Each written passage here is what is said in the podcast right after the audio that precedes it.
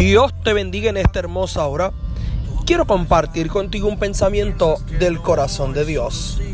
Sabes, ciertamente todos pasamos por momentos de angustias, momentos que confrontan nuestra humanidad, momentos que sacan a flote cosas que están guardadas en nuestro corazón y en nuestra mente, que nos hacen sentir incapaces de poder salir de tal angustia.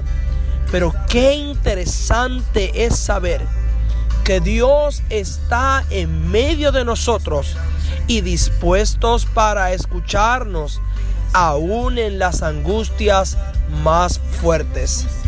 El salmista experimentó varios momentos de angustia, pero en cada uno de ellos, este descansaba en la ley de Jehová, en lo establecido por Dios para que el hombre, la mujer, el niño y el joven vivieran correctamente y a plenitud.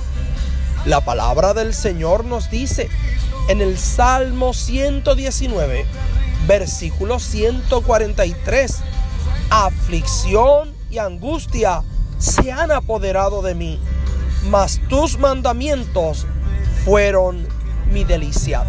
Sabes, en medio de la angustia tienes dos opciones: o alimentas tu fe con la palabra del Señor y sus promesas, o dejas que tu fe se debilite a causa de la lucha en medio de tu angustia.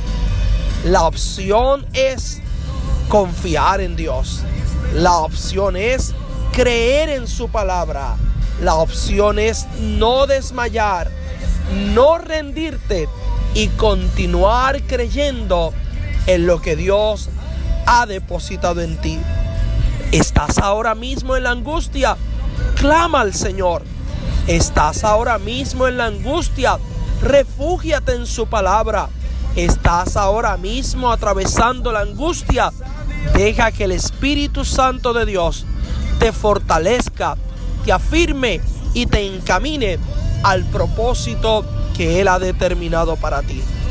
Este ha sido tu hermano Julio Narváez, declarando días mejores.